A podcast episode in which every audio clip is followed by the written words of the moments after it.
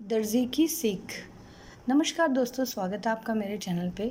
आज मैं आपको एक ऐसी मोटिवेशनल स्टोरी सुनाने जा रही हूँ, जिसे सुनने के बाद आपकी ऊर्जा पहले जैसी नहीं रहेगी। तो चलिए स्टार्ट करते हैं मोटिवेशनल स्टोरी दर्जी की सीख। एक दिन स्कूल में छुट्टी की घोषणा होने के कारण एक दर्जी का बेटा अपने पापा की दुकान पर चला गया। वहाँ जाकर वह बड़े ध्यान से अपने पापा को काम करते हुए देखने लगा।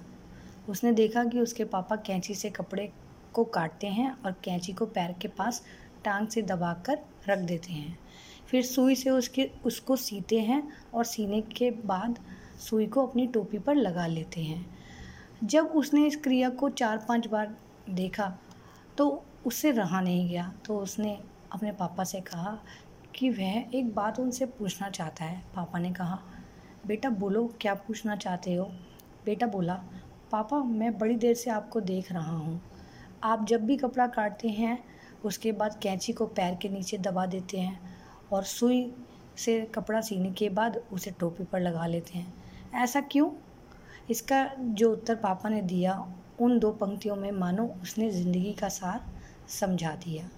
उत्तर था, बेटा, कैंची काटने कैंची काटने का काम करती है और सुई जोड़ने का काम करती है। और काटने वाले की जगह हमेशा नीची होती है, परंतु जोड़ने वाले की जगह हमेशा ऊपर होती है।